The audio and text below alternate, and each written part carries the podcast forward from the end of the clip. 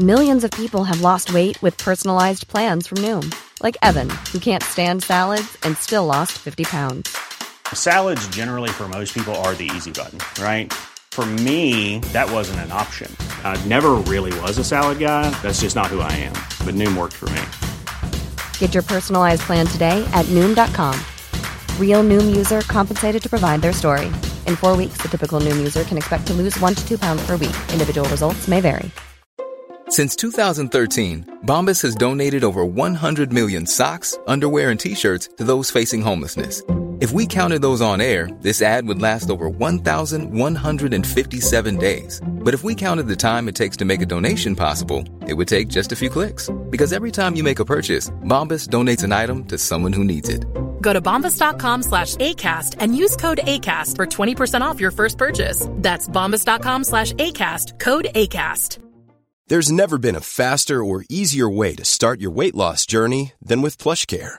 PlushCare accepts most insurance plans and gives you online access to board-certified physicians who can prescribe FDA-approved weight loss medications like Wigovi and Zepbound for those who qualify. Take charge of your health and speak with a board-certified physician about a weight loss plan that's right for you. Get started today at plushcare.com slash weight loss. That's plushcare.com slash weight loss. plushcare.com slash weight loss.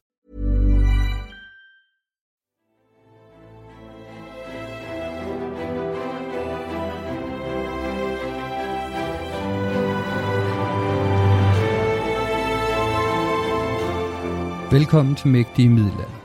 En podcast, hvor middelalderforskere taler om den magiske, mystiske, mærkelige og frem for alt mægtige middelalder. En tusindårig periode, der er afgørende for Europas og Danmarks historie. Mit navn er Thomas Hebelholm, og når jeg ikke er vært på denne podcast, er jeg lektor i middelalderhistorie på Center for Medieval Literature på Syddansk Universitet.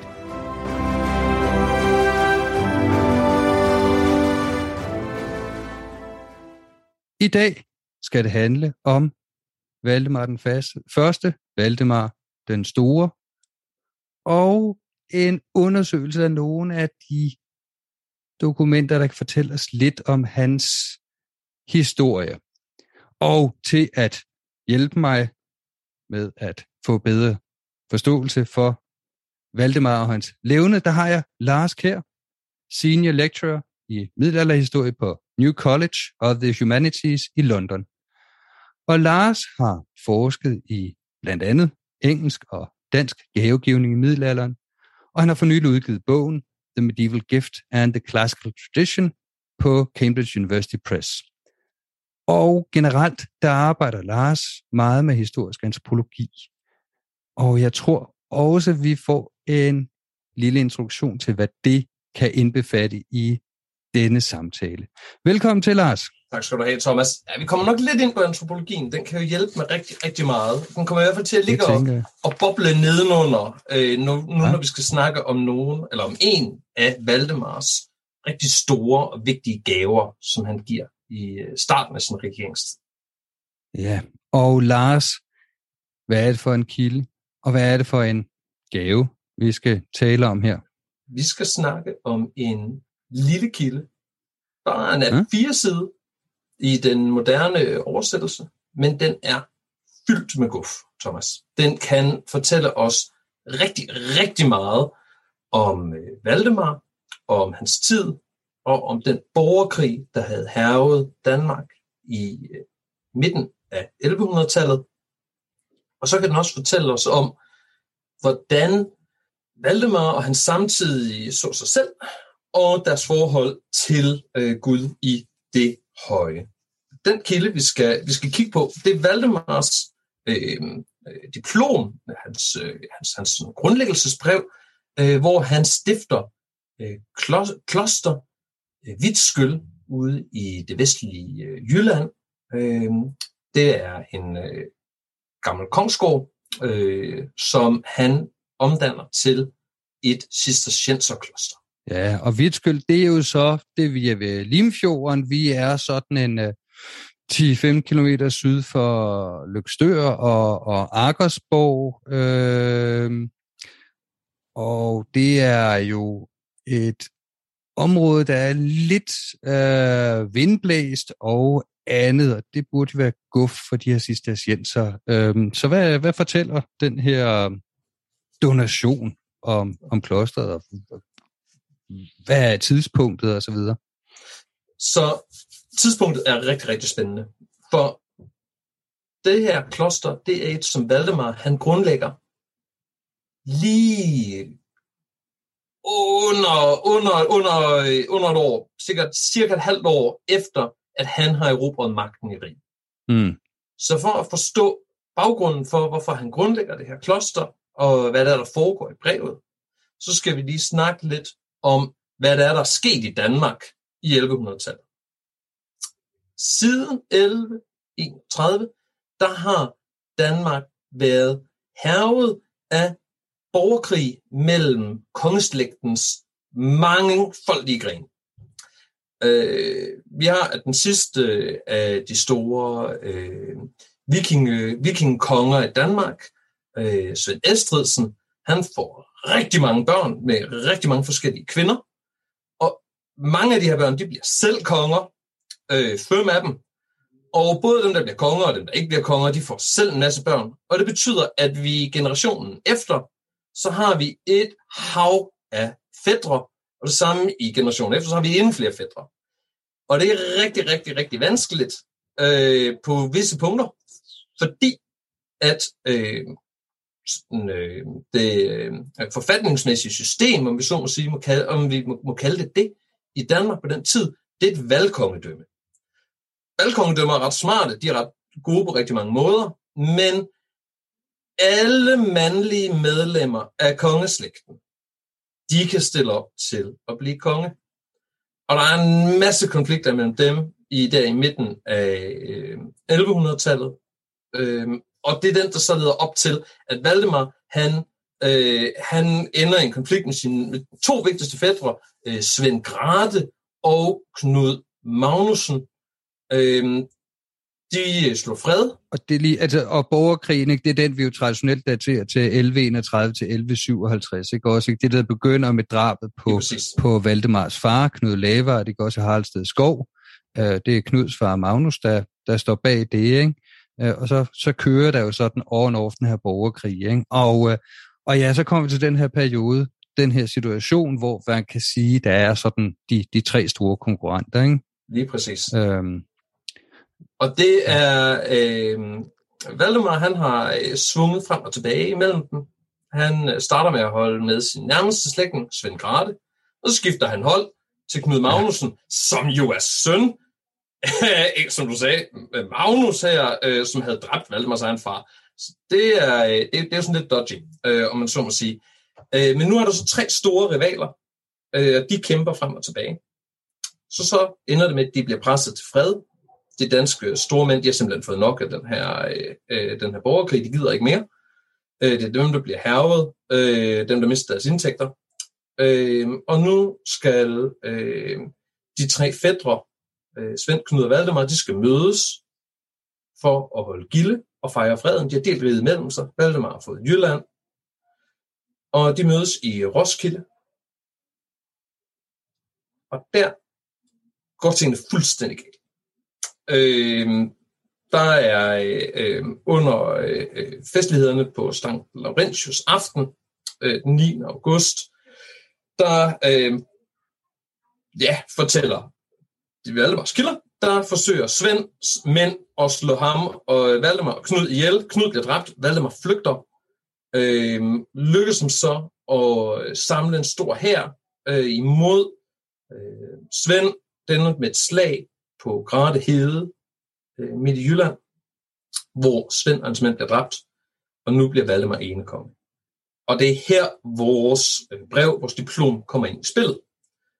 For det er nu Valdemar, han går frem og siger, nu forklarer, hvad der er sket i borgerkrigen, og øh, hvad skal vi gøre fremad? Yes.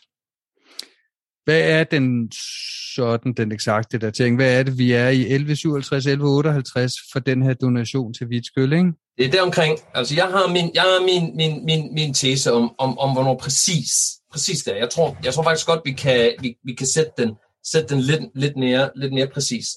Øh, for vi har også klostrets egen øh, øh, egen krønike, øh, noget senere, øh, hvor de fortæller om, hvordan klostret bliver oprettet.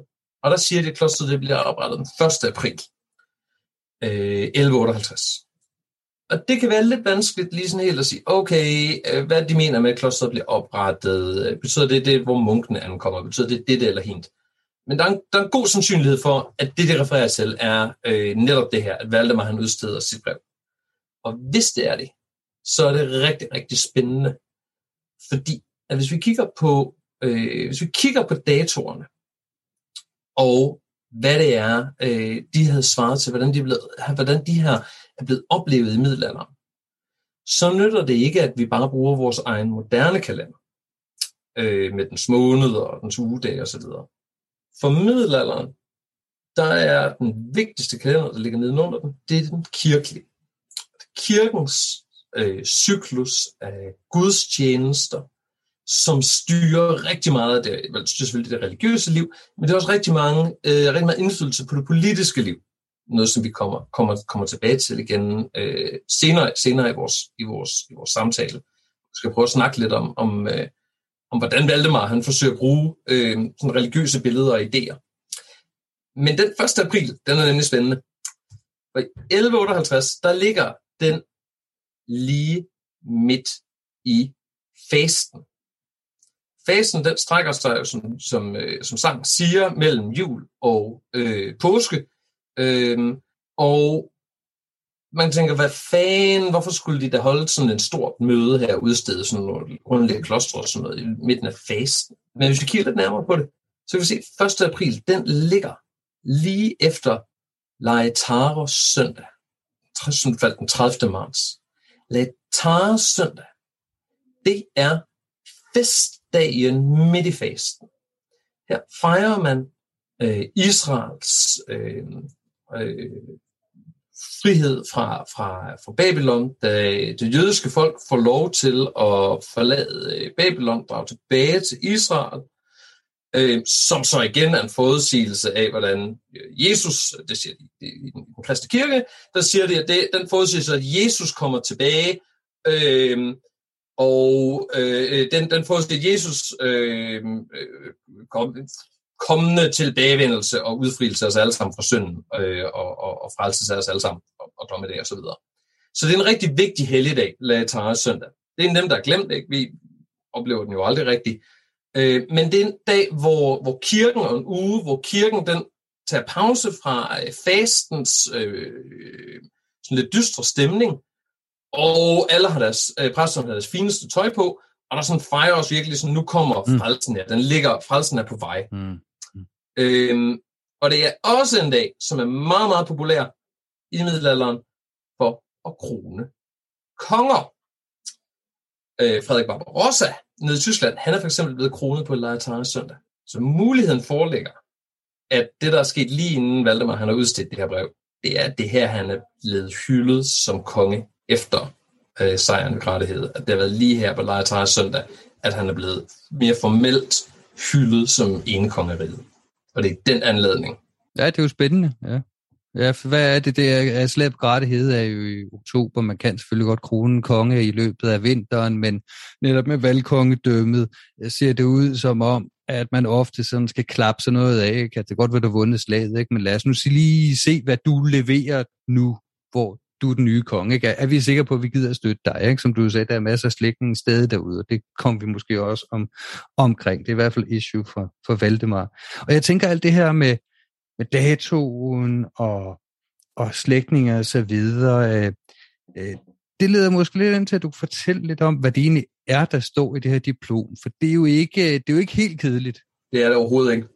Så øh, lad os lige starte med at sige sådan, okay, diplomer, de er jo sådan nogle, øh, hvad, hvad har vi at gøre med her? Ikke? Det, er, øh, det er nogle juridiske dokumenter, der siger, at øh, denne her sådan, øh, magthaver eller ejendomsbesidder, han har skænket nogle rettigheder eller nogle ejendomme til en eller anden person eller institution. I det her tilfælde, der er det Valdemar, der skænker denne her øh, kongsgård til cisterciensorden til at oprette kloster. Men der, hvor det bliver rigtig spændende, det er, at i 1100-tallet, der har de Danmark det også med at komme med nogle ofte ret lange forklaringer på, hvorfor de gør det. Hvor de virkelig får udfoldet både, hvor fromme og gode de er, og hvad der ligesom er gået forud. Og det bliver sådan en anledning for dem til at markere over for alle de tilstedeværende deres, deres sådan idealer og deres forståelse af, øh, hvad, der er gået, hvad der er gået forud. Så det er en mulighed for os for at se her, fanget i, i, i tiden, hvordan nogle magthavere de har aktiveret og artikuleret de politiske idéer og bragt dem i spil. Så det Valdemar, han siger her, det er, han åbner med at sige, okay, jeg, Valdemar her, i den hellige, den, i den, i den hellige og delige treenigheds navn, jeg, Valdemar, er Guds nåde, danernes konge. Så er stemningen sat. Ikke? Det er under trænighedens bevågenhed, Valdemar er Guds nåde, konge af Danmark. Ikke? Øh, endelig er hele Danmark uden rivaler. Og så forklarer han, hvad der er gået forud. Han forklarer, hvordan at, som han siger, nu citerer vi bare herfra, fra oversættelsen af Danmarks Rigsbrev, nogle troløse mænd, som nød et festligt måltid og førte venlig tale med.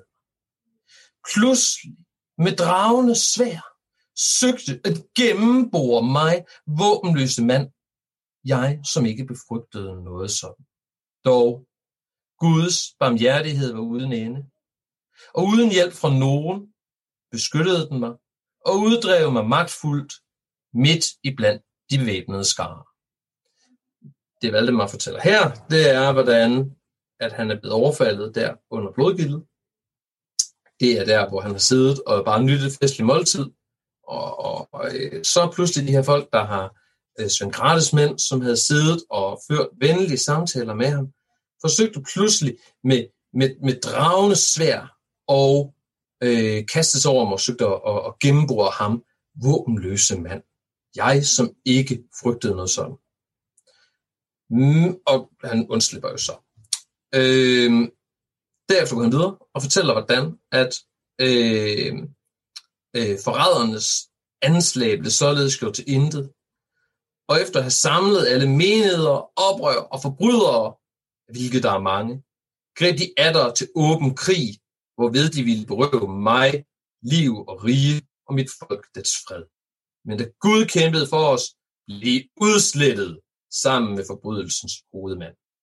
Så det er Svend Grate, der er forbrydelsens hovedmand. Han kan ikke engang få lov til at være nævnt med navn. Der er helt, hans, hans, hans minde er forbandet. Øh, han skal simpelthen bare udslettes af historien. Han er bare forbrydelsens hovedmand. Ja. Og det er jo dramatisk, at det er der, vi begynder en donation til et kloster. Øh, igen, eksistensienserne, øh, notwithstanding deres, i hvert fald Bernard Clairvaux indblanding i uh, korstogsprædiken og, og sponsorat af tempelherren, ja, så er de jo overordnet uh, kendt for hårdt arbejde og øh, flid, og bestemt ikke kendt for, at det er nogen, der trækker i jernskjorten og går ud og, og hakker nogen ned. Men det er altså konteksten. Ja. Skal vi lige snakke lidt om cistercienser, og hvorfor det overhovedet giver mening så? Lad os vende dem kort. Lad os vende dem kort, Lars. Ja. Øhm, for det var fuldstændig ret. Altså cistercienserne og munkevæsenet i det hele taget er jo netop, de er jo øh, essensen af fred for de her middelaldermennesker. Ikke? De øh, munkene der, de lever afsondret og fredsomligt.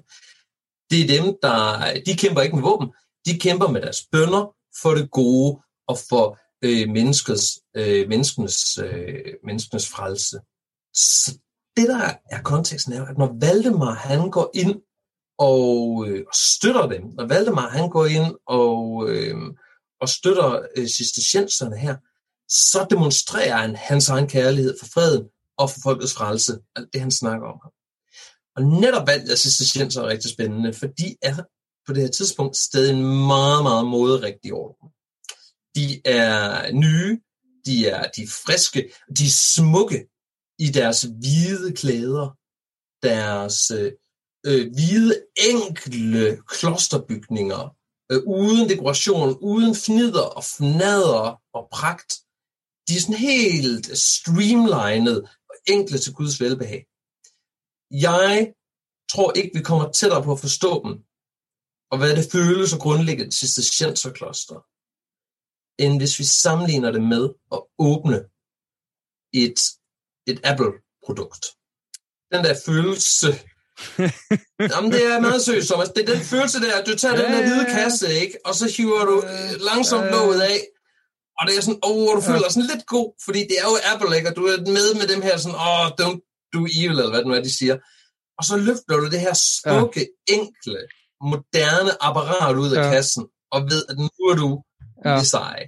Det er det, den følelse, der er. Ja, ikke? og der er jo også det dejlige ved Cistercienserne. Ikke? Det er jo simpelthen, nu omtalte jeg jo lidt, at Vitskyld, det er et vindomsust sted, ikke? og det tror jeg godt, jeg kan sige, uden at, at, at genere nogen i, i, i Nordvestjylland, det er det. Øh, øh, eller et nordvestlige Himmerland, som du er. Øh, men Cistercienserne kan jo godt lide at få sådan nogle, hvad kan man sige, umulige opgaver, ikke? Øh, tætte skove, besværlige moser, ikke? Og så går de ind og gør det, de lokale aldrig har kunnet eller givet gøre. Ikke? De gør det ufrugtbare frugtbart.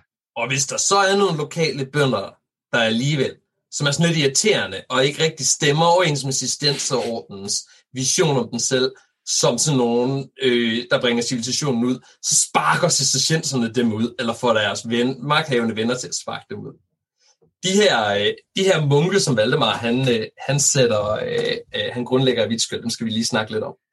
Det er et, et lille klostersamfund, der er på flugt fra, fra Sverige, fra Varnhem i Sverige, hvor de har, de har kommet i problemer med den svenske dronning, hun gider ikke støtte dem, og de lokale, de er mega trætte af de her cistercienser.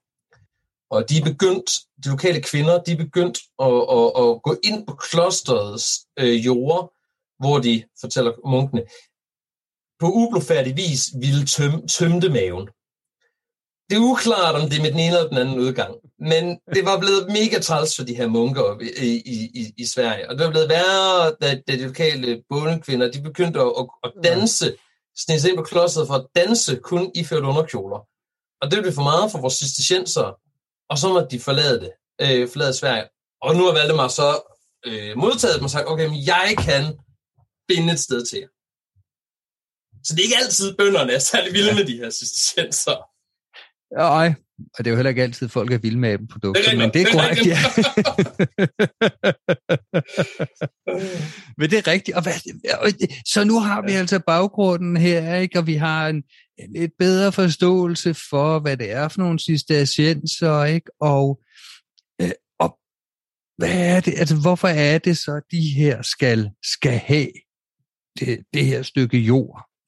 Det er fordi, at Valdemar Øhm, øh, under, øh, under, ikke engang under borgerkrigen, men mens øh, ham og Svend og Knud, de havde sluttet fred og delt riget mellem sig, der øh, havde alle, de alle tre siddet og luret på hinanden, og der havde været stor mistro imellem dem.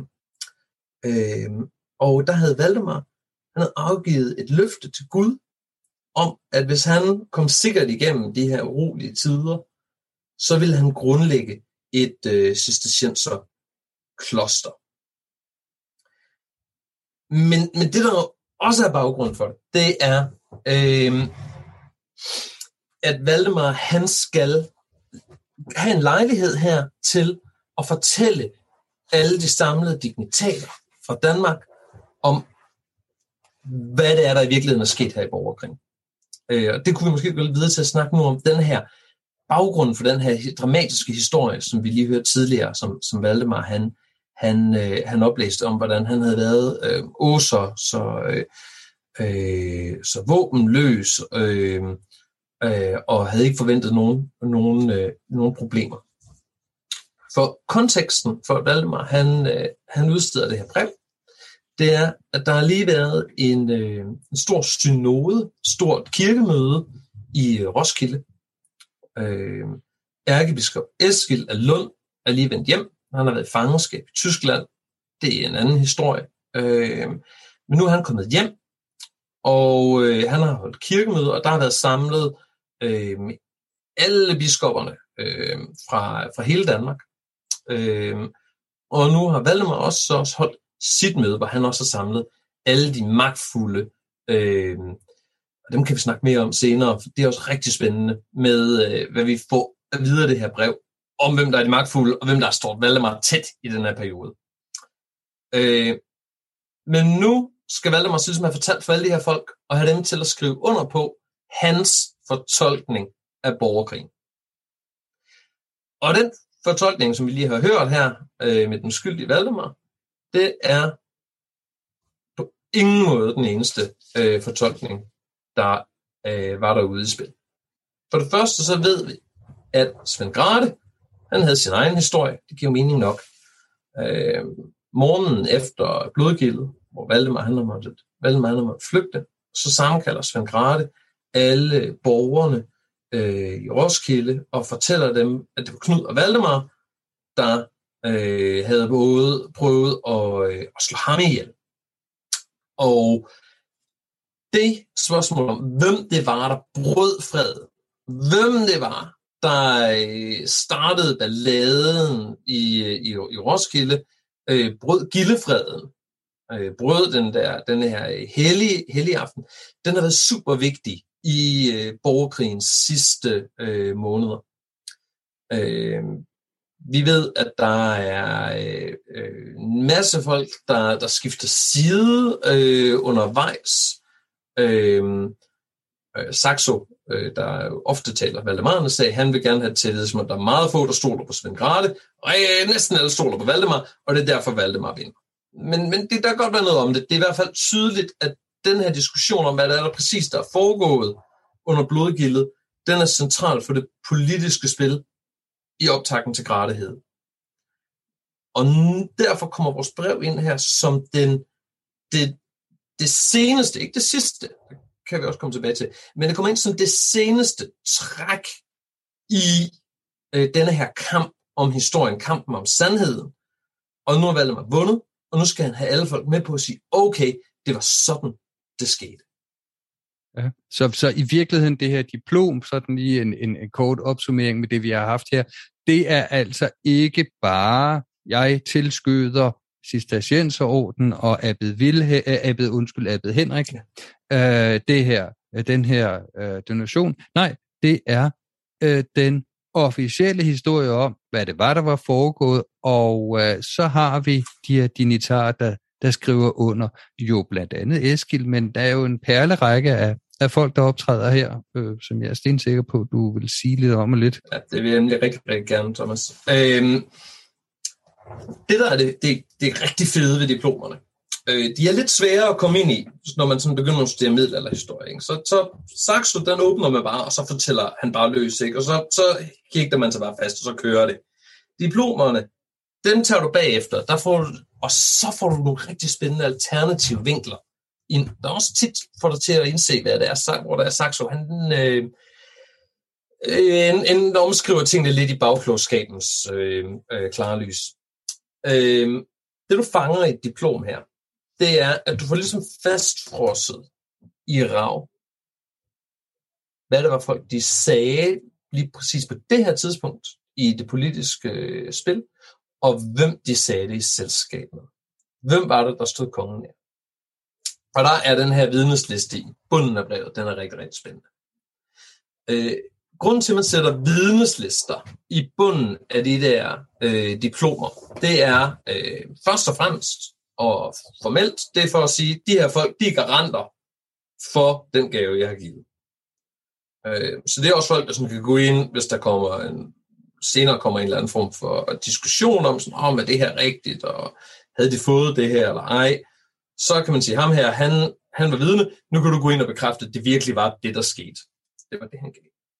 Øhm, men det er også en, en sådan en, øhm, en politisk udmelding om, hvem det er, der står mig tæt på. Vi, øh, vi skal forestille os, at de her breve de bliver udstedt øh, foran store øh, folkeforsamlinger øh, med øh, i sådan, i sådan, sådan, sådan i kirkerum eller i kongsgården, øh, og så bliver de her vidner øh, kaldt op. Det kan være nogle af, nogle af dem under, eller så øh, bekræfter de bare offentligt, at de bevidner det. Men det at blive kaldt op på den her måde, det er en måde for kongen at sige, hvem er vigtig her? Hvem er det, som jeg viser øh, respekt til? Og respekt er måske ved siden af jord, ikke? så det, der er jord og respekt, det er de to vigtigste ting i det politiske liv i middelalderen. Ære og jord. Så når Valdemar han samler de her vidner, så handler det om, hvem det er, han giver ære, viser respekt til. Og det er lidt sjovt, fordi Saxo han vil have os til at tro, at øh, for Valdemar, der var de vigtigste folk i verden, det var hele tiden viderne. Øh, Absalon og hans øh, fætter og, øh, og bror øh, øh, Esben Snare.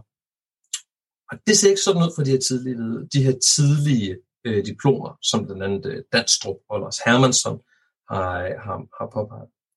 For hvis vi ser, hvem der er, der har, bliver nævnt blandt vidnerne til det her brev, så er det selvfølgelig først ærkebiskop Eskild, han står nummer et. Det gør ærkebisper.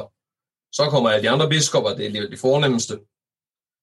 Og så kommer to rigtig, rigtig spændende figurer, som vi har med at glemme lidt, når vi skriver Danmarks historie. Det er nemlig to af Valdemars fædre. Knud og Buris Henriksen. De er begge to børn af Henrik Skadelår. Og Henrik Skadelår, han var et øh, medlem af kongeslægten, øh, fætter til Knud Lavard, Valdemars far, og en øh, mægtig stormand, hvis jord primært var koncentreret sådan i, det, i det, vestlige, øh, det vestlige Jylland. Øh, så det er også der, hans, hans sønner her er, er primært engageret. Øh, Henrik Skadelår og øh, Knud Laver, de kom, kom slet ikke godt ud af med hinanden, og Henrik Skadelår var sandsynligvis involveret i, i uh, komplottet, hvor, hvor, hvor øh, Knud Laver blev slået ihjel. Øh, Valdemar øh, har haft sine egne problemer med skadelårssønderne, øh, Knud og øh, Knud og Boris. Øh, Knud havde været en alternativ kandidat til øh, posten som øh, øh, hertug af Slesvig, øh, som Valdemar havde gået efter tidligere i sin karriere. Øh, men øh, lige før slaget på Grate Hede, der får Valdemar sluttet en god fred med de her to. De har begge to kæmpet på øh, Knud øh, Magnusens side, og det er meget vigtigt for Valdemar efter blodgildet at få alle de her gamle knudstøtter til at slutte sig til ham. Ellers så har han ikke en chance. Øh, for han er ikke selv den mægtigste af de her øh, kongefædre. Han er heller ikke mest populær. Han har skiftet side undervejs i krigen, og selvom han har sine egne venskabskollektiver, øh, så er han totalt juniorpartneren i, i den her kamp. Så han har virkelig brug for knudstøtterne. Og derfor, for at vinde slaget på Grate Hede, så gør han noget helt vildt. Han siger til øh, Knud øh, Henriksen, nu skal du høre, gamle rival, du får sgu Slesvig.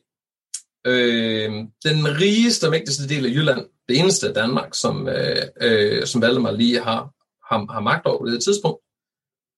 Til gengæld så kommer Knud og Buris så ind og hjælper Valdemar med at få gjort det af med Svend Grate. Øh, Buris er øh, øh, leder øh, den flåde, som øh, Valdemar øh, øh, sender ud for at, at, at ødelægge øh, Svend Grates flåde, efter han er landet i Jylland. Og det lykkes Buris at overtale en del af flåden til at, til at tage hjem igen. Så han har virkelig spillet en helt central rolle i øh, Valdemars sejr. Ja, og det er, jo, det er jo også generelt interessant, ikke? Alt det her, du opruller, ikke? Det er, øh, selvom termen borgerkrig ikke altid er en, der er 100% nyttig, når man taler om middelalder, hvor hvad kan man sige, sådan statsfunktioner er relativt svage, og og det ikke er en, er en rigtig stat, så kan vi jo alligevel godt se her, ikke, at der er jo, øh, at det er et samfund, der, der består af en masse magtfulde øh, grupperinger, ikke, som, som ligger hele tiden og øh, skifter loyalitet for at maksimere deres indflydelse, så skal de altid bagefter ud i sådan nogle, nogle gange lidt komplicerede manøvrer for at forklare, hvordan de altid stod på den gode side. Det er jo blandt andet noget af det, de bruger historie også. Det er noget af det, vi jo ser ikke mindst med Saxo Grammaticus, men det er stort set alle historikere skriver på det her tidspunkt, hvis, hvis de er involveret i noget med kongemagten, at der, der skal foregå et eller andet. Og du har jo også, øh, du har jo en af, en af bisperne, der skriver under, det er biskop øh, Elias Aribe, og han er også sådan lidt en opportunistisk fyr. Han er flamlænd, og han er kommet til Danmark øh, i forbindelse med nogle lidt mystiske og muligvis skumle øh, handlinger i Flandern, efter at den danskfødte, eller i hvert fald dansk afstamnings øh, øh, greve, øh, Karl den gode, bliver myrdet. Der udbryder nemlig også en tronkamp dernede. Øh, og han ender altså i Danmark, men han, han, han synes også at være sådan lidt en opportunist i, i det der, og han har i hvert fald tidligere støttet Svend Grate. Det, det, det der er rigtig, rigtig spændende. Jeg, jeg, jeg er helt enig, Thomas, at der er noget opportunisme i det. Der er, øh, øh der er en benhård øh, magtkamp, øh, hvem giver mig mest osv. Men samtidig så tager det det også meget, meget seriøst, at det skal fremstille sig selv som, nej, vi stod i virkeligheden øh, på de gode side. Ikke? Vi, vi, havde, vi, vi handlede ærefuldt, Jamen, forråder ham ikke. Jeg havde sagt til ham, at jeg var utilfreds med ham, og så var det derfor, jeg skiftede side, og sådan noget. Og så tager de selvfølgelig også det meget, meget seriøst, at de skal have Gud med på deres hånd. De skal også på god fod med Gud. Ja, ikke? og det er jo, at det her er jo, det er jo sådan en klassisk diskussion, ikke? Er alle, er alle politikere nogle, øh, nogle ærløse drønner der, eller er, er der en eller anden form for ideologi, eller er der en eller anden mm. form for sådan noget ærligt tilbage, ikke? Og, og jeg tror ikke på den måde, mentaliteten er så meget anderledes dengang, og så til i dag, bortset selvfølgelig for i dag, gudskelov, at man ikke render rundt og, og slår hinanden ihjel, ikke? men at, at det, det er sådan en eller anden mærkelig blanding af noget kynisme og noget opportunisme, også blandet med, med det, man faktisk tror på det selv. Ikke? Og hele det her i øvrigt med at komme på en rigtig side, øh, hvis man læser øh, samtidens øh, ridder, øh, ridderberetninger fra England og Frankrig, der er mange af dem, der handler om, hvorledes en vasal så at sige, kan bryde sin troskabsed til sin herre, fordi hans herre, typisk kongen, har opført sig øh, rent udsagt urimeligt eller har snydt ham. Ikke? Så det er sådan noget der, der også ligger i det, at det er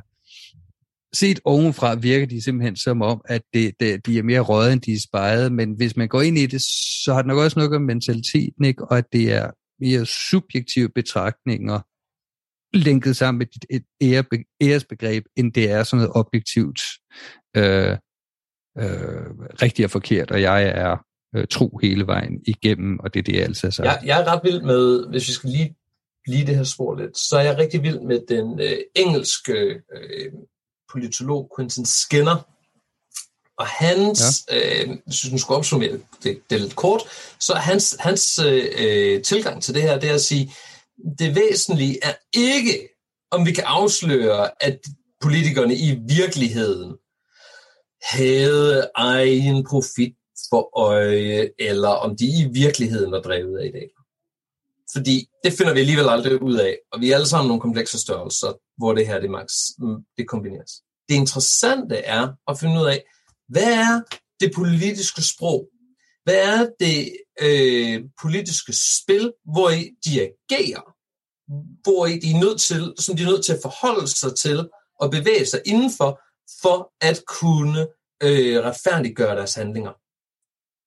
Og der er det, at den her, det her brev, det kommer virkelig til sin, til sin ret, fordi her ser vi, at Valdemar, han er, altså, vi har haft den her blodsudgydelse, vi har haft alle de her rå forhandlinger, magt og alliance, men vi er også nødt til at vise, at vi har faktisk ageret ordentligt.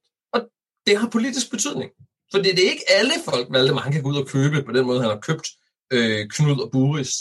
Der er alle, hvor de store, øh, altså storbønderne, øh, alle de her forskellige fribønder rundt omkring i Danmark, som er essentielle for øh, både militær og politik. Der er stemme, der tæller virkelig ved tinge. Ved tinge. Øh, det er dem, der fylder ud i hærene ved siden af alle de her huskarle på ridder, øh, på heste og med øh, lanser osv. Og, og hvis man ikke kan få dem, hvis man ikke kan mobilisere dem, hvis man ikke kan få dem overbevist om, at man kan levere fred, fremgang og har Gud med sig, så har man ikke en chance i politik i 1100-tallets Danmark. Så man skal have alt det her i spil, øh, for at, at, kunne få, øh, at, at, at kunne få succes. Og det der, jeg tænker, at øh, det vi virkelig er berørt her, det er så at sige første lag i den her tekst. Øh, men for at illustrere det her, øh, virkelig hvad man, hvad man kunne kalde det andet lag, eller øh, det mere religiøse, det der i hvert fald skal underbygge den her beretning om, at det her er ikke bare sådan en eller anden undskyld mig øh, sproget, en, en, øh, en, en forgyldt lokumsaftale, ja, så er der jo øh, så er der jo noget i selve dokumentet, ja. i selve det sprog, des udformning, som knytter sig til noget højere, ikke? Lad os tale om det. Øh, fordi den her dramatiske beretning, som, øh, som vi, vi, vi hørte i starten, med Valdemar og, og nød et festligt måltid, og førte venlig tale med folk, indtil han blev, blev overfaldet, øh, og så frelst, fordi Guds barmhjertighed var uden ende. I de ord her, liggende der sådan citrone lige under overfladen, der ligger der en masse citater fra Bibelen. Og det er typisk både for øh, diplomer, men også for masser af historisk skrivning i middelalderen. De øh, bruger konstant de her referencepunkter, særligt til Bibelen, øh, også til andre sådan, øh, store klassiske forfattere. Men Bibelen er super vigtig for dem, hvor de citerer herfra for at give dybere mening til den beretning, de, øh, de giver. Jeg, jeg tror ikke, det er for meget, hvis vi sammenligner det med, hvordan øh, i hvert fald vores, vores øh, yngre lyttere vil vant til, øh, at folk gør øh, på sociale medier. Det her, øh, den her sådan, øh, brug af memes øh, i øh, kommunikationen på Twitter og Facebook og hvad ved jeg, øh, hvor folk kommer en eller anden reference ind til et eller andet, øh, en eller anden fælles kulturskat, som vi alle sammen kender, og så ved at blive øh, aktiverer den her reference, så kan man nå ja, fordi det her, det minder jo om den her situation, og derfor er der, er der en hel masse sådan følelser, øh, som bliver, som bliver øh, aktiveret, eller som man forsøger at, at, at appellere til, ved at, hvad ved jeg, øh, appellere til Olsenbanden, eller, eller et eller andet andet, ikke? Øh, hvad det nu skulle være, mm. Frasier. Øh, men Bibelen er jo selvfølgelig øh, det er både fælles kulturgods for alle de, øh, de, de gejstlige, alle biskopperne og præsterne. Er det i virkeligheden også for rigtig mange af lægemændene, øh, konger, grever osv. Øh, det kan godt være, at de ikke fanger alle referencerne lige med det samme, selvom mange af dem også øh, var velbevandret, i hvert fald i dele af Bibelen.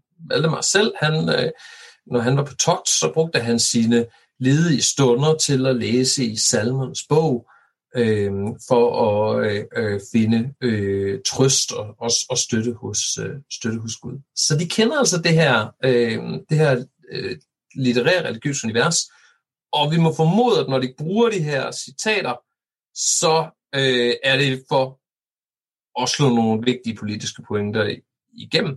Og det har altså ikke kun været sådan, øh, øh, de allermest langhårede øh, klærke, der har fanget dem. Øh, hvis man ikke har fanget den i første omgang, så har man altid haft en huskapelan, der lige kunne viske ind i øret, hvor, øh, hvor det her citat det kom fra. De, der er særligt to steder, som Valdemar han, øh, han citerer i det her brev, og det er rigtig, rigtig spændende. Det første, det er det her med øh, det festlige måltid. Den stammer nemlig fra øh, salmernes bog, Øh, det er fra en salme, som angiveligt skulle være øh, øh, David, øh, kong David, den store konge i det gamle testamente, øh, konge af Israel, øh, der klager over at være blevet øh, forrådt, men nu øh, appellerer til Gud om at komme og, og, og støtte ham. Men det er ikke kun David. Fordi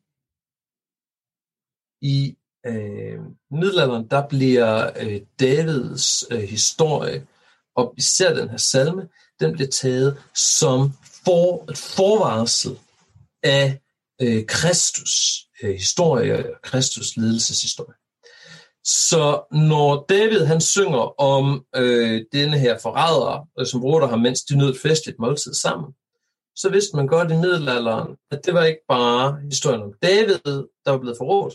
Det var også historien om, hvordan Jesus var blevet forrådt af øh, Judas, efter de havde siddet sammen øh, og, og nyt den sidste nadver. Så gik Judas jo øh, som så øh, rundt ud og solgte øh, Jesus, øh, og vi leder frem til korsfæstelsen. Så allerede der, der er jeg valgt mig ud og sige, at det der skete med mig, det svarer til, det minder om, det er associeret med det her, øh, det store, øh, arketypiske hovedforræderiet, ikke? den her centrale tema i øh, den kristne historie. Men så går han videre og bygger ovenpå det med det her citat, Guds barmhjertighed var uden ende. Den stammer øh, fra øh, profeten Jeremias øh, klagesang, efter at øh, øh, Jerusalem er blevet øh, ødelagt, og øh, israelitterne øh, er blevet sendt i eksil i, øh, i Babylon. For at være helt præcist, så stammer det fra det punkt, hvor øh, Jeremiah han siger, at øh, ja, øh, Jerusalem bliver, bliver, bliver, bliver ødelagt, men Herrens barmhjertighed er uden ende. Den er ny hver morgen. Så det valgte man at gøre. Det er, at han siger, det vi lige har været igennem i fællesskab her, øh, som danskere, det jeg særligt har været igennem som Valdemar, det er israeliternes, svarer til israeliternes fangenskab i Babylon. Det er borgerkrigstid. Det er Svend Grades tyranni. Nu er øh, øh, forræderen Svend Grade død, og med mig, der er vi vendt tilbage til Israel. Vi er blevet frelst, og en ny god tid kan begynde. Ikke? Nu med, med, med de her smukke hvidklædte så Vi går i gang med, en, med, en, med et nyt fælles fredens projekt. Og jeg tror ikke kun, vi skal forstå det som sådan en, en sådan referencer og, og, og memes. Øhm, for hvis vi tænker lidt på, på middelalderens tidsforståelse, så er den meget anderledes end den, vi er, øh, er vant til.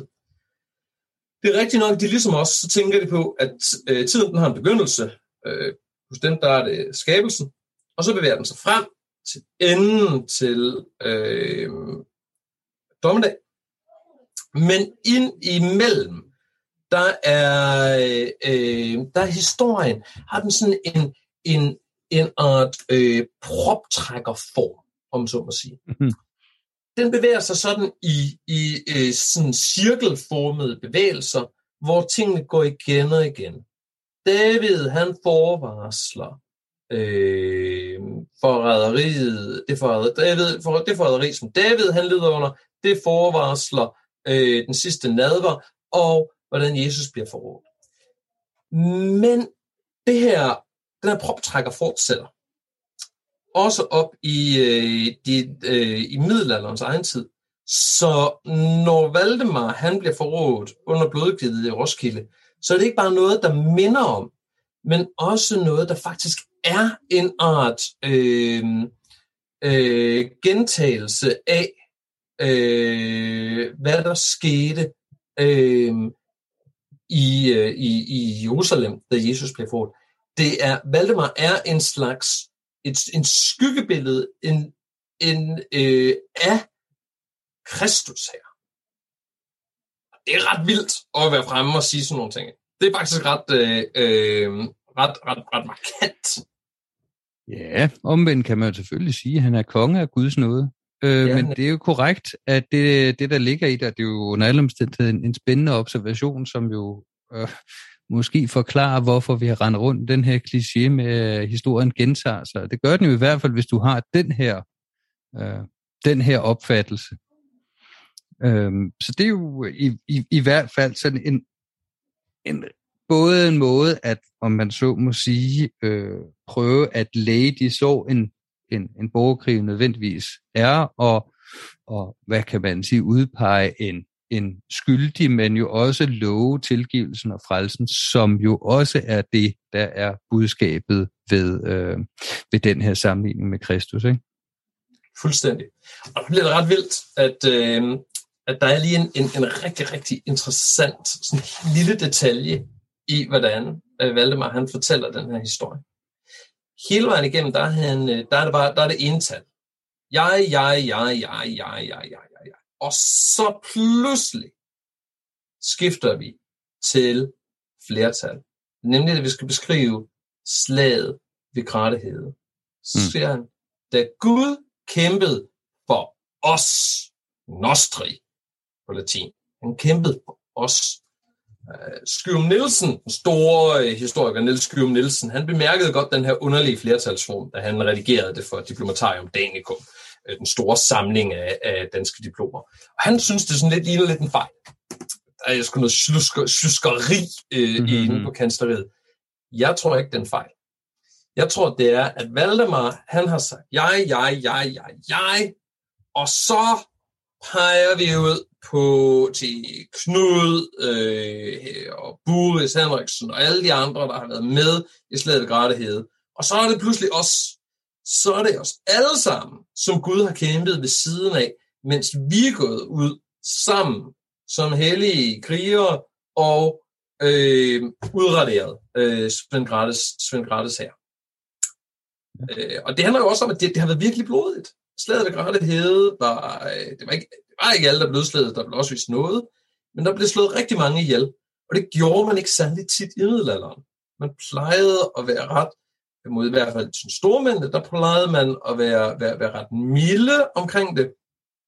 Valdemar og hans folk, der bliver virkelig taget grusom hævn ved Gratehede. Øh, en af øh, Svend Grates øh, håndlanger bliver redbrækket.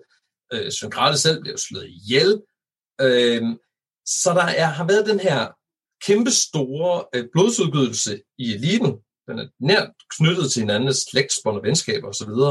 Og nu skal de så finde frem om at sige, hvad, hvad var det, hvad fanden var det, vi gjorde her ved grædighed? Nå, okay, det var godt nok blodigt, men øh, det var jo nødvendigt, fordi at det var øh, Guds gerning, vi gjorde i fællesskab, og Gud han kæmpede for os. Mm, mm, mm. Så det her, det er jo i virkeligheden, at vi er kommet vidt omkring med det her diplom, og man kan sige, at det er jo sådan en slags næsten fredsslutning, en første fredsslutning. Vi har fået opstillet et øh, næsten fuldt, øh, fuldtalligt øh, bispekollegie. Øh, jeg kan se, at biskop af Odense ikke er der. Det, kan, det behøver vi ikke berøre lige nu. Det er vist, fordi han er død. Ja, ja, okay, fordi jeg kan ikke helt huske eksakt, altså der, der mangler simpelthen en, ikke? Men altså, så vi har et, et de facto fuldtalligt øh, bispekollegie, og så har vi nogle øh, personer, øh, som han støtter, øh, hvoraf øh, vi jo i hvert fald øh, ved øh, med Buris, at, at han, øh, han bliver jo øh, han bliver fængslet på livstid op i Søborg. Ikke? Så det er jo der, hvor den er værd at sammenligne med, hvad kan man sige, den her forløbige fredslutning, den her overenskomst op, hvad det var, der skete, og hvis vi så sammenligner med øh, Saxo Grammaticus øh, beretning en måske en 50 år senere, færdiggjort en 50 år senere. Ikke? Hvad, hvad, hvad er der sket der? Det er nemlig, øh, altså det løber mig koldt ned ad ryggen, hver gang jeg læser det her, det her diplom. Særligt når jeg når til den der vidnesliste. For den minder om, om når man ser de der øh, de her sådan billeder af, fra, øh, øh, fra Sovjetunionen, øh, hvor lige øh, øh, efter Stalin, øh, han, øh, han har taget magten, og der er så meget, øh, der er så meget samarbejde, og, og øh, han står og tager folk med på råd, og øh, øh, alle de her andre ledende øh, kommunister. Og så får han jo dem slået ihjel alle sammen. Øh, og hver gang der er en, der bliver slået ihjel, så bliver de ligesom øh, øh, øh væk fra, fra de officielle øh, kopier, af, kopier af, af billederne. Og sådan har jeg det lidt, når jeg læser den her vidnesliste. Fordi lige her, der står Valdemar nemlig sammen med alle rides og andre mægtige, særligt med ærkebiskop Eskil, sammen med øh, øh, Knud og Boris Henriksen. Og de står der og skal øh, holde, skal holde fred. Men resten af Valdemars regeringstid, den lever ikke op til det, øh, det billede, der tegner sig her. Det her fredsregime, det kommer aldrig. Valdemars øh, regeringstid, den er plaget af konstante øh, kampe med hans slægtninge, øh, hvor Valdemar han prøver at trumfe øh, sin egen søn, øh, Knud, øh, der bliver Knud 6. igennem som, øh, som medkonge og arving i total strid med alle gældende øh, politiske øh, regler og ordner i, øh, eller sådan traditioner i middelalderens Danmark. Og det vækker selvfølgelig en, en masse, masse protester, øh, blandt andre medlemmer af kongeslægten, der kunne have været konger, og leder til alle de her, de her, de her blodige konflikter, hvor Valdemar udraderer sine slægtninge. Øh, så der er noget, der er noget gysligt ved at se det her, det her øh, korte freds, øh, den her korte fredstrøm, og så sammenligner vi den hårde, hårde tid, der kommer efter. Mm. Men, men hvis vi fokuserer ind på, hvad det er, hvad det er Saxo, hvordan Saxo sådan, forskellene mellem den her fortælling og så den, vi kender fra, øh, fra Saxo, øh, så er der jo sådan to, to ting, ting der, der er særlig interessante. Den ene af dem, det er øh, som sagt, at øh, Saxo, han vil gerne give os indtrykket af, at øh, Valdemar aldrig rigtig stolede på sin slægtninge. De der slægtninge der, de var altid nogle skidt kale, og Valdemar, han støttede sig altid til viderne, til Absalon og de andre. Men når vi kigger på diplomerne, så kan vi faktisk se, at, øh, og det er ikke det eneste af dem, så kan vi se, at de kongelige slægtninge var super vigtige i starten af Valdemars regeringstid. Det er først senere, efter alle de her omvæltninger, at viderne i stedet for kommer ind og bliver de øh, dominerende, en helt dominerende faktor i Valdemars regeringstid. Valdemar bliver totalt afhængig af viderne. Så Saxo, han er den her bortredigering. Saxo er den, der prøver at, at, at omskrive Valdemars øh, historie, så det hele tiden er Absalom, der er helten. Øhm, og de her kongeslægtninge, der er nogle, nogle, nogle nederen typer. Men det er også interessant, hvad det er, Saxo gør med historien om blodgildet og historien om Valdemar. For som vi har hørt her i, øh, i det her brev, Vitskylds brev her, der har Valdemar han understreget, jamen, jeg var jo helt alene. Uden hjælp fra nogen beskyttede Guds barmhjertighed mig og uddrev mig magtfuldt midt i blandt de bevæbnede skare. Valdemar, han er nærmest alene. Han gør nærmest ikke selv noget. Han bliver er sådan en, en, en øh, øh, dukke, som Gud griber ind og fører igennem. Da Saxo han sætter sig og skriver det her 50 år senere, så er det en helt anden historie. Øh, Valdemar, han kæmper sig ud. Han, der er øh, øh Detlev, en af øh, Svend mænd, kommer med travlt våben, og så springer Valdemar op fra sit sæde, skubber Detlev øh, i brystet, så han falder om, øh, vikler sin kappe om armen, så han kan forsvare sig mod alle de her angriber og løber ud. Og han er konstant i Saxos fortælling omgivet af folk, der hjælper. Der er øh, øh, hos Saxo unangiven hirtmænd. Senere så har vi Knytlingesaga øh, fra 1200-tallet, der viderebringer nogle andre øh, fortællinger om, om, om begivenhederne. De fortæller, hvordan Valdemar, han, den sårede Valdemar, han bliver reddet af en af Svend Grates mænd, øh, Peder øh, med, med tilnavnet Økse, øh, som øh, hjælper Valdemar til hest, og øh, får vi at vide, han er den, der, der gjorde mest for at redde Valdemar efter, øh, øh, efter blodgildet. Så vi får nogle helt andre billeder.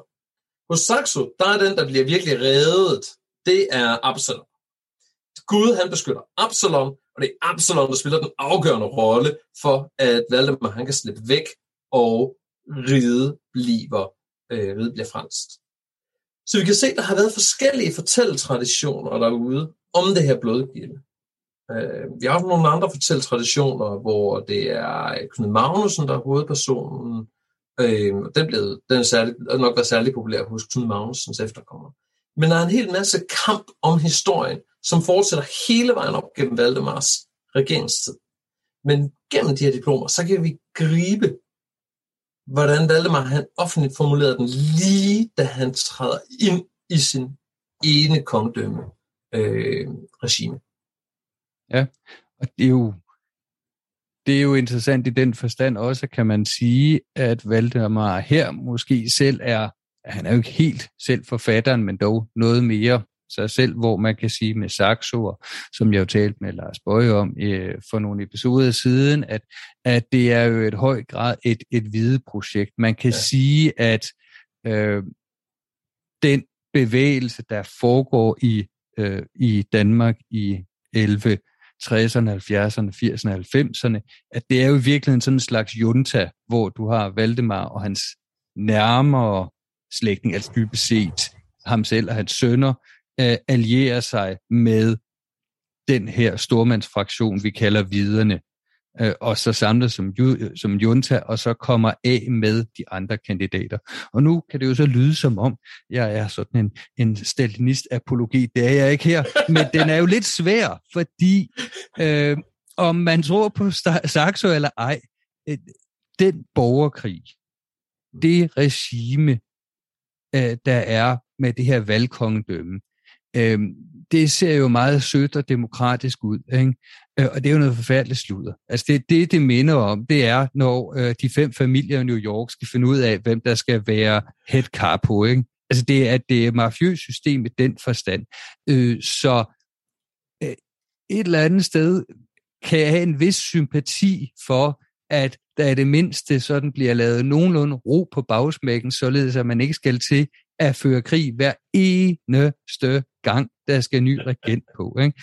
Så ja, øh, øh, jeg er, er enig med dig i, at det er ikke sympatisk, det er ikke smukt at se det, Valdemarerne laver, men de er omvendt øh, bærere af, øh, eller lægger sådan i virkeligheden nok sådan øh, grundstenen til sådan øh, fundamentet for middelalderens øh, mere stabile kongedømme. Ikke? Altså, der er nogle institutioner, som man sådan får, får knæsat. Ikke? Det, det er jo ikke helt slut med Valdemarerne. Vi skal omkring øh, rigets opløsning og alt det her i, i, i, i 1300-tallet, før, før vi virkelig får en, en konsolideret kongemagt, men stadig ikke, at, at opgøret med et mafiøst valgkongedømme er på nogle punkter ikke så ringe, men det er ikke smukt at se på.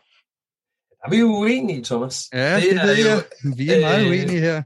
Det er, og det er fedt at være, fordi det er der, hvor man bliver presset til at læse de her kilder øh, nærmere, og, øh, og, og det, det er den måde, vi kommer frem i forskningen. Øh, så lad mig lige give et, øh, et, et hurtigt skud i forsvar for valgkongedømmet. Den der borgerkrig der, det har jo været noget lort. Det er der ingen tvivl om. Øh, særligt oppe i toppen af, af samfundet. Øh, for stormændene og øh, for, for kongsætterne.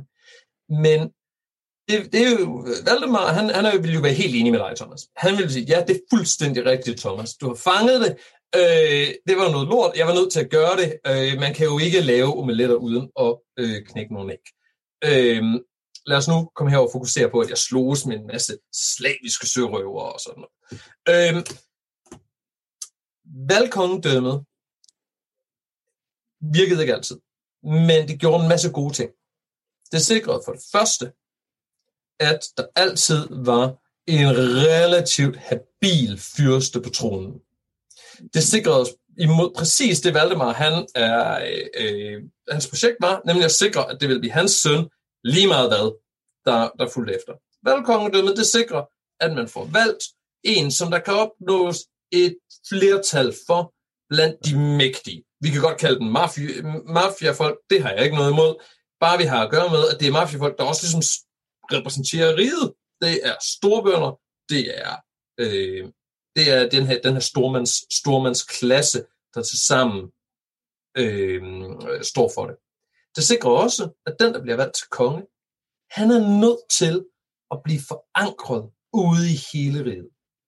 Han er nødt til at tage, samle folk til de her ting og få stablet en koalition på plads. Så der skal være en, der skal være en, et, et, et, en, en fælles forståelse om, hvad er det, vi gør, hvorfor er det, jeg er konge, hvad er det, der mine rettigheder og muligheder er. Og så er den tredje ting, det som Valdemar virkelig ødelægger. Valgkongedømmet havde den rigtig gode funktion, at hele kongeslægten var investeret i kongeriget.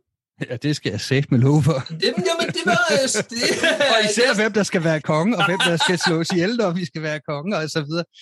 Jo, jo, men de var alligevel investeret i den her, dan, det her projekt om kongerige, der var Danmark, som de også selv kunne være kandidater til, som de havde medejerskab over. Efter Valdemar, så er det kun kongeslægtens aller spinkleste lille gren, ældste sønner, der er sådan reelle kandidater. Jeg ved godt, de ikke får afskaffet valgkongen helt, men i praksis. Så er det kun de her øh, ældste sønner, der er øh, øh, regulære kandidater. Og alle de andre, de får, må man så spise af med nogle forskellige sådan, fyrstelen ude omkring, men de har ikke længere den samme interesse i centrummet, som man havde under valgkongedømmet. Og helt ærligt, Thomas, jeg tror, at øh, det er hos Val, det er Valdemar, vi skal, vi skal parkere, hos Valdemar, vi skal parkere skylden for rigets opløsning, der, øh, der øh, et par hundrede senere. For det er der, vi starter den her øh, øh, glidebane, hvor vi går til, at resten af adelen er ikke lige så investeret i rigets fælles bedste, som de havde været under valgkongedømmet. Ja, vi- er så fundamentalt uenige.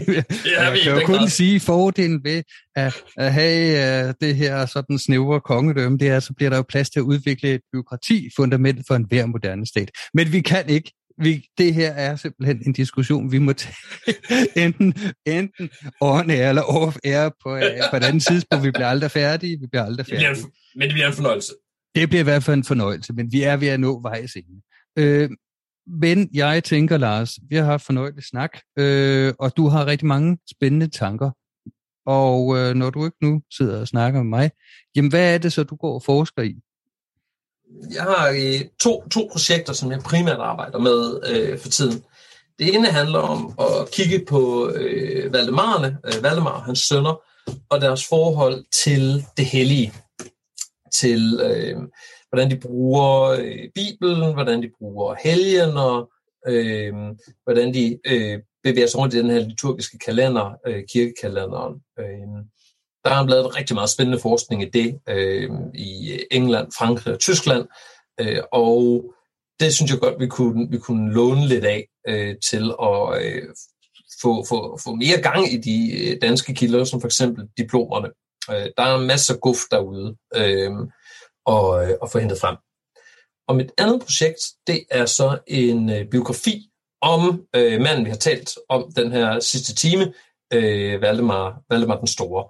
Og det bliver ikke sådan et, et, et, et, et, et brutalt takedown, men jeg vil gerne Jeg prøve... bliver helt nervøs jo.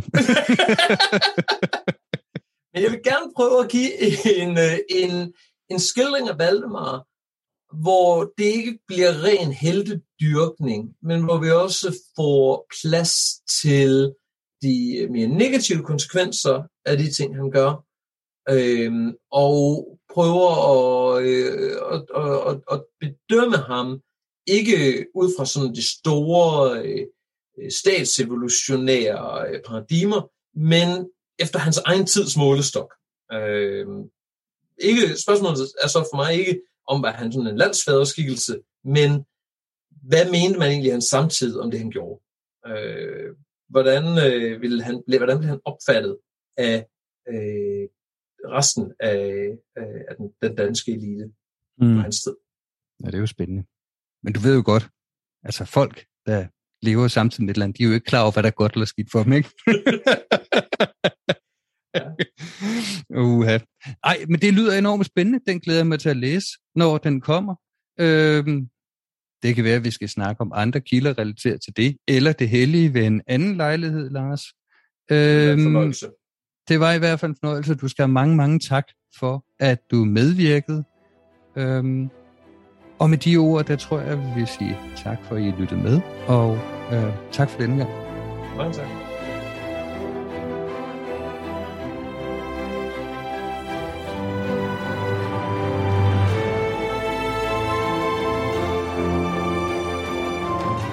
Det var alt for nu på Mægtige Middelalder. Jeg håber, at I har nydt dagens episode. Som altid kan I finde henvisninger til de nævnte tekster i show notes. Podcasten kan I finde hos de fleste podcastudbydere. Og så kan I følge Mægtige Middelalder på Facebook og Instagram. Og I kan komme kontakt ved at skrive til mægtige middelalder gmail.com. Jeg håber, I vil lytte med en anden gang.